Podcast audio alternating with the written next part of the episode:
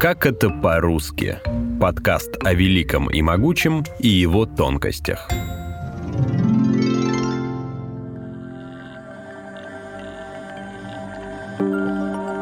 Привет!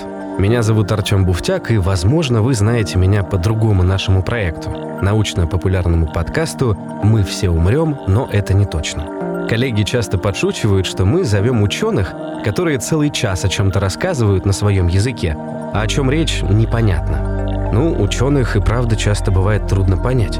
Наука – штука сложная. Чтобы описать какое-то явление, нужно использовать много специальных терминов и определений. Над этим часто иронизируют в массовой культуре.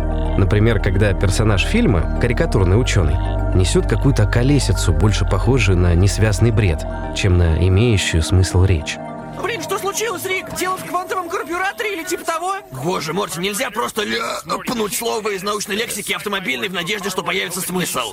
Похоже, что-то не так с микровселенным аккумулятором. Придется отправиться внутрь проверить. А, внутрь чего? Внутрь аккумулятора, Морти. Но помимо профессионального научного языка, у ученых есть и неофициальный язык – сленг. Ну что, кирпич готов твой? Да, в нескольких мурзилках опубликовали статьи. Благо, мяса после эксперимента было много. Теперь можно и на защиту. О каком кирпиче речь? Зачем ученому отправлять что-то в детский журнал? И что это за эксперименты такие, после которых осталось много мяса?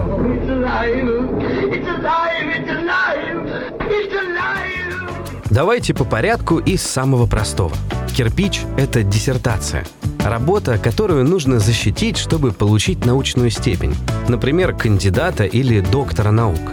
Магистры тоже защищают диссертацию, но у нас в стране исторически используют слово «квалификация». Говорят «квалификация магистра», а не «степень магистра». Пишут диссертации месяцами, годами, а иногда и десятилетиями. На выходе получается монументальный труд, который внешне похож на какой-то монолитный блок из бумаги. Официально ограничений по количеству страниц нет. Рекомендованный объем для кандидатской 130 страниц, а для докторской работы 350. Это примерно 2 килограмма бумаги. Иронизируя над размером диссертации, и появилось сленговое название «кирпич». Алло, Кондрат Филимонович, это снова Жиглов. Я свой вызов отменяю. Мы тут с кирпичом сами разобрались. А что, ведет себя прилично. Ну и мы. Салют. Мясом называют данные, которые удалось получить в результате эксперимента. Грубо говоря, это черновой материал, с которым теперь нужно работать, анализировать и делать выводы.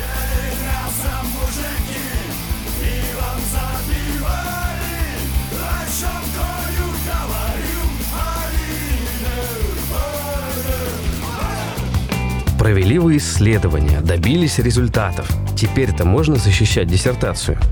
Нет.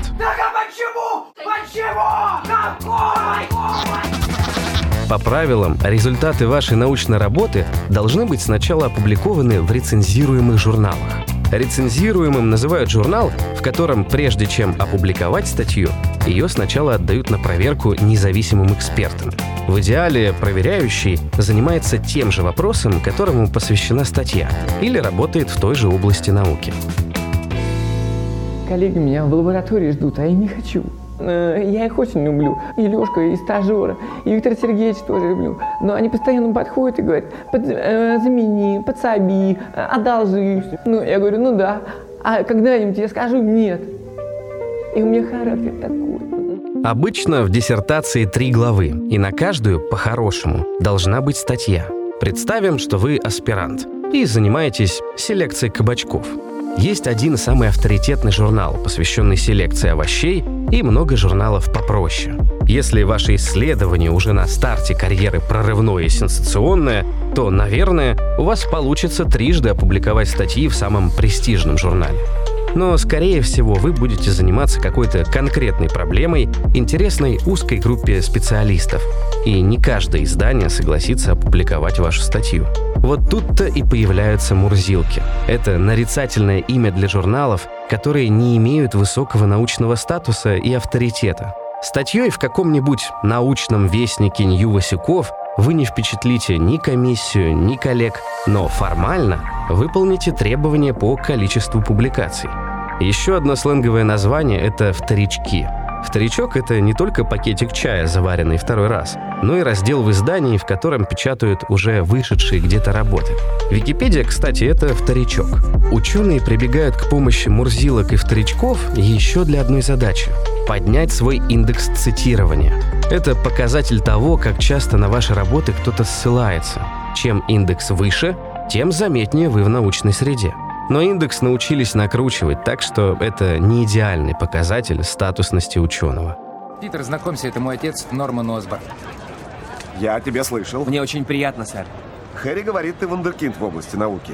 Знаешь, я тоже, в общем-то, ученый.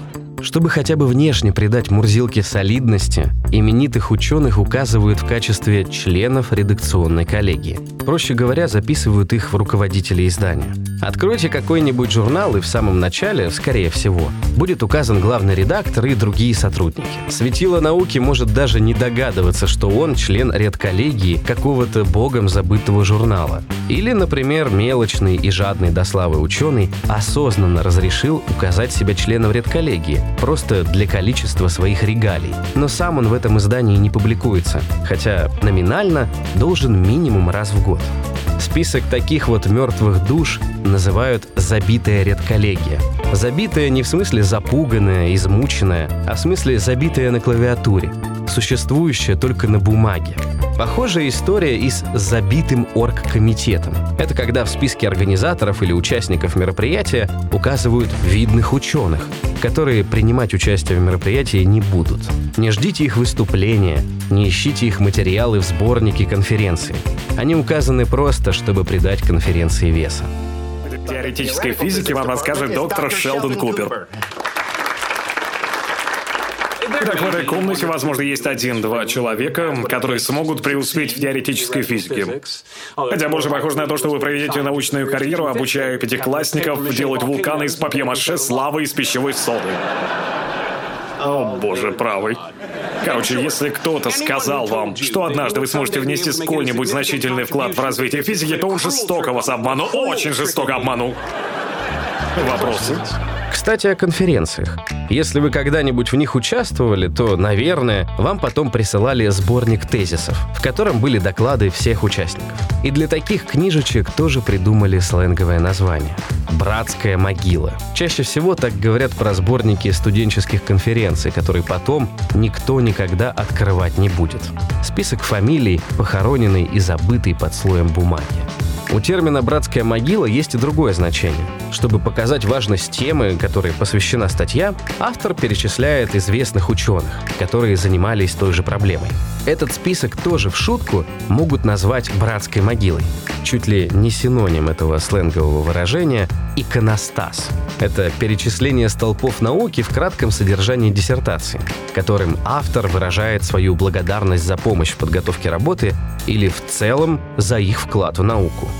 А я вот не понимаю, мне может кто-нибудь объяснить, что это судно действительно называется «Доктор наук», профессор Шварценгольд. Моисей Соломонович Шварценгольд – это знаменитейший ученый, выдающийся специалист в области охлаждения металла.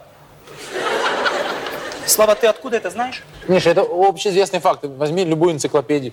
Ну, это мой дедушка, хорошо. Есть среди ученых и сторонники странных идей, иногда и откровенно антинаучных. Таких называют Петриками, в честь Виктора Петрика. Известен он стал благодаря чудо-нанофильтрам для очистки воды.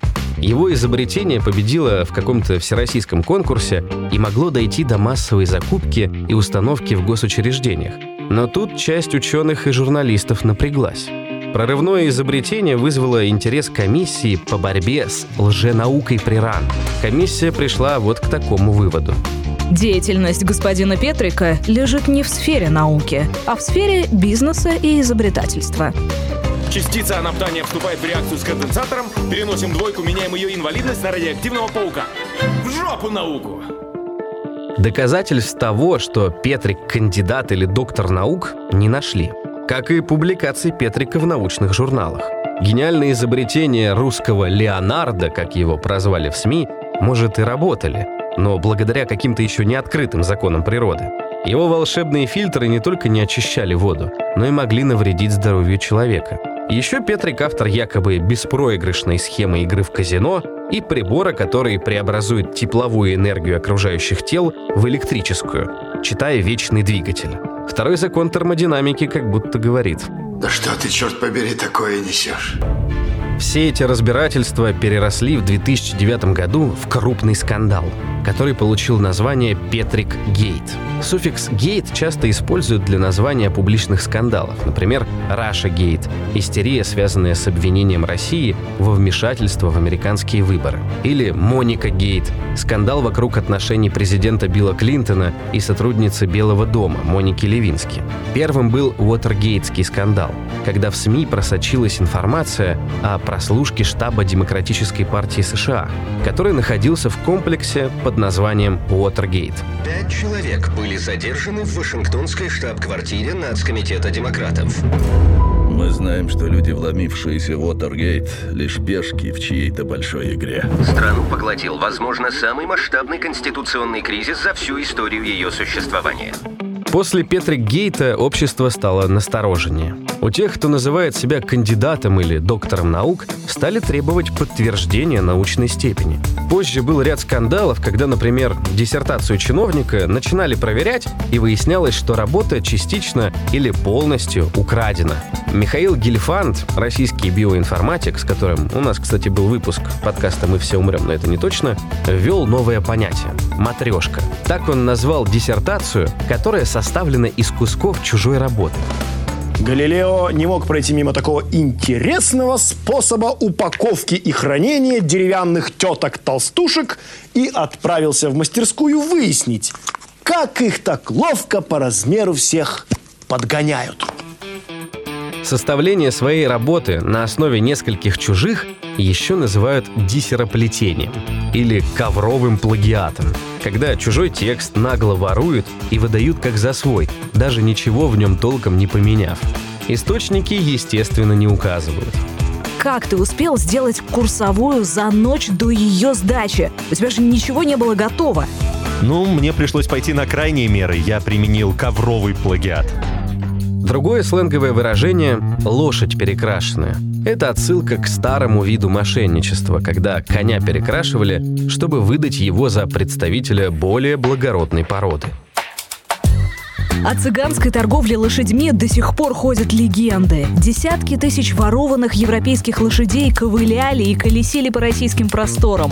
Многие старше 7 лет. Крестьяне приезжали на ярмарку, где цыгане предлагали самый разнообразный тюнинг лошадей. Перекрашивали их, выправляли мятых, надували, устанавливали седла, дуги, оглобли. Иногда они надували лошадей горячим дымом. И те висели над ярмаркой, покачиваясь и веселя народ громким ржанием. 2002 год. Журнал «Красная бурда». В наше время кони стали стальными, но виды обмана остались прежними. Лошадью перекрашенной называют способ подготовки диссертации, когда чужая работа берется за шаблон, в котором практически ничего не меняют, кроме предмета работы. Ну вот, например, придумал кто-то новый вид производства пломбира, написал диссертацию, а вы взяли и поменяли слово «пломбир» на «крем-брюле». И вот у вас уже практически готовая работа. Осталось только свою фамилию вписать. Думаю, многие использовали этот метод в студенческие или школьные годы, когда делали доклад или курсовую работу. Давайте спокойно все обсудим. Да, я говорящий конь. Но ведь это же не повод для драки. Не слушай его. Отруби ему голову. Что значит отруби ему голову? Все, достаточно. Откуда ты взялся? Так он же сам меня у цыган купил. Ты еще сверх того дал рубаху новую да сапоги. Кто? Я? А кто, я, что ли? А еще он меч богатырский цыганам отдал. Да ну, правда что ли? Ну, вообще-то да. А Я подумал, что тебе конь богатырский пригодится. Об ученых, чьи взгляды устарели, говорят, да у него лыковский уровень компетенции. В 1978 году геологи случайно нашли семью староверов Лыковых, которые более 40 лет вели отшельнический образ жизни в горах Абаканского хребта. Кстати, у нас выходил эпизод подкаста «Истории док», посвященный Агафье Лыковой. Еще раз смотрит на письмо. Третий год ей пишет письма семейная пара из Боливии, потомки русских эмигрантов, старообрядцев. Агафья ждет их в гости. прошлом году даже посадила больше картошки. Но никто не приехал. Богатым сленгом могут похвастаться химики. Выражение «сварить козла» никакого отношения к кулинарии не имеет. Сварить значит синтезировать партию химической продукции. А козел – это сгусток, который образовался из смеси или смолы. Слушай, да я ж просто химик, и в пацанских делах не секу, ёп. Иными словами, сварить козла – это произвести бракованную партию. Например, клея или лакокрасочной продукции. Если искать аналогию из повседневной жизни, то приготовить кашу с комочками – это и есть сварить козла. Если у химика случайно получилось какое-то непонятное вещество или примесь, то это называют ботвой. Сварить ботву значит синтезировать какую-то ерунду. Ты дятел! Ты понимаешь, что ты сейчас сделал?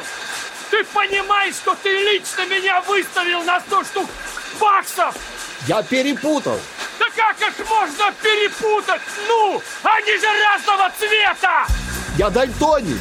Ну и что из того, что ты дальтоник? Ты что, красный от зеленого отличить не можешь, да? Не могу. Бром тебе в легкие. Такую реплику можно услышать, когда кто-то сказал что-то очень пошлое и неприличное. Аналог — это фразеологизм «типун тебе на язык». Кстати, типун — это болезнь птиц, когда кончик их языка затвердевает. Типуном называют и прыщик на языке человека, который по примете появляется после того, как хозяин этого языка солгал или сказал что-то оскорбительное. Но почему именно бром в легкие? Связано это с мифом, по которому бром подмешивают в еду солдат. Якобы вещество снижает половое влечение, и его добавляют в чай или еду, чтобы военнослужащих от выполнения долга не отвлекали отстраненные мысли. Бром, конечно, влияет на организм человека, но не совсем так. В лучшем случае можно добиться успокаивающего эффекта, в худшем – химического отравления. Высмеивая этот миф, на пошлую реплику и стали отвечать фразой «бром тебе в легкие». Пошлость. Звенящая пошлость. Сусликом химики называют циклическое соединение. В таких соединениях атомы образуют кольцо. От английского слова cycle, то есть цикл, и появилось сленговое название суслик. А в армии я потому, что меня жена с тещей хотели в сумасшедший дом отдать. За убеждение. Видишь суслика? Нет. И я не вижу. А он есть. Понял. Метилкарбинол. Говорит ли вам о чем-нибудь это название? А может быть, этанол или этиловый спирт? Все это разные названия одного и того же вещества – спирта, основы всех алкогольных напитков. Чтобы скрыть содержимое емкости от искателей чем бы поживиться, придумали писать на этикетках метилкарбинол. Это название для непосвященных звучит загадочно. Желание разбавить его водой и принять внутрь сразу пропадает. Положение обязывает. Это водка? Помилуйте, королева. Разве я позволил бы себе налить даме водки? Это чистый спирт. Смело пейте. Ваше здоровье. Если вы услышали, как вашего знакомого химика-коллеги назвали неорганизованным или ограниченным, не спешите делать вывод, будто его оскорбляют за спиной. Дело в том, что неорганизованным химиком называют специалиста по неорганической химии, а ограниченным химиком – специалиста по химии органической. Два кило! Мы один-то сварить не смогли. А теперь надо искать 600 упаковок таблеток от насморка. Столько подгонял во всем мире нет. Нам не понадобится псевдоэфедрин. Будем делать фенилацетон в трубчатой печи. Затем с помощью восстановительного аминирования получим 2 кило амфетамина. Без псевдо? Без псевдо. Так ты все продумал. Да, мистер Уайт? Наука рулит.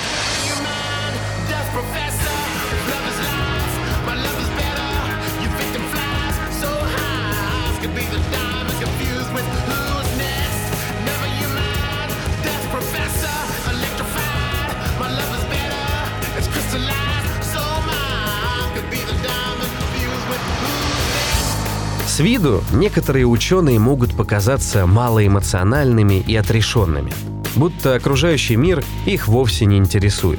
А компания бездушных машин и всяких скляночек да колбочек им куда приятнее, чем человеческое общество. Но это лишь стереотипы, которым верить не стоит. Ученые такие же обычные люди, как и мы с вами. И с чувством юмора у них все в порядке. Если этот эпизод не смог убедить вас в этом, то послушайте наш научно-популярный подкаст «Мы все умрем, но это не точно». А с вами был Артем Буфтяк. Подписывайтесь на подкаст в приложениях CastBox, Яндекс Музыка, Apple Podcasts и Spotify. Интересуйтесь наукой. Это сложно, но очень увлекательно.